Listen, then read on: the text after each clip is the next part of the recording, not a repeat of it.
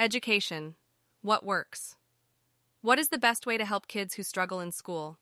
As education becomes ever more important in today's high tech world, both parents and educators are facing this difficult issue. One common approach taken by parents is to seek help outside the classroom by paying for private tutoring. To study the effectiveness of this, educational scientist Hans Ulrich Grunder of the University of Applied Sciences and Arts Northwestern Switzerland compared the grades of Swiss schoolchildren who were privately tutored with those of schoolchildren who only attended regular classes. The study showed that private tutoring, children's grades, Grunder's team surveyed more than 10,000 schoolchildren, recording their scores at three month intervals. Although some schoolchildren who received private tutoring reported that their confidence in the subject increased, it was rare for tutoring to boost their test scores significantly.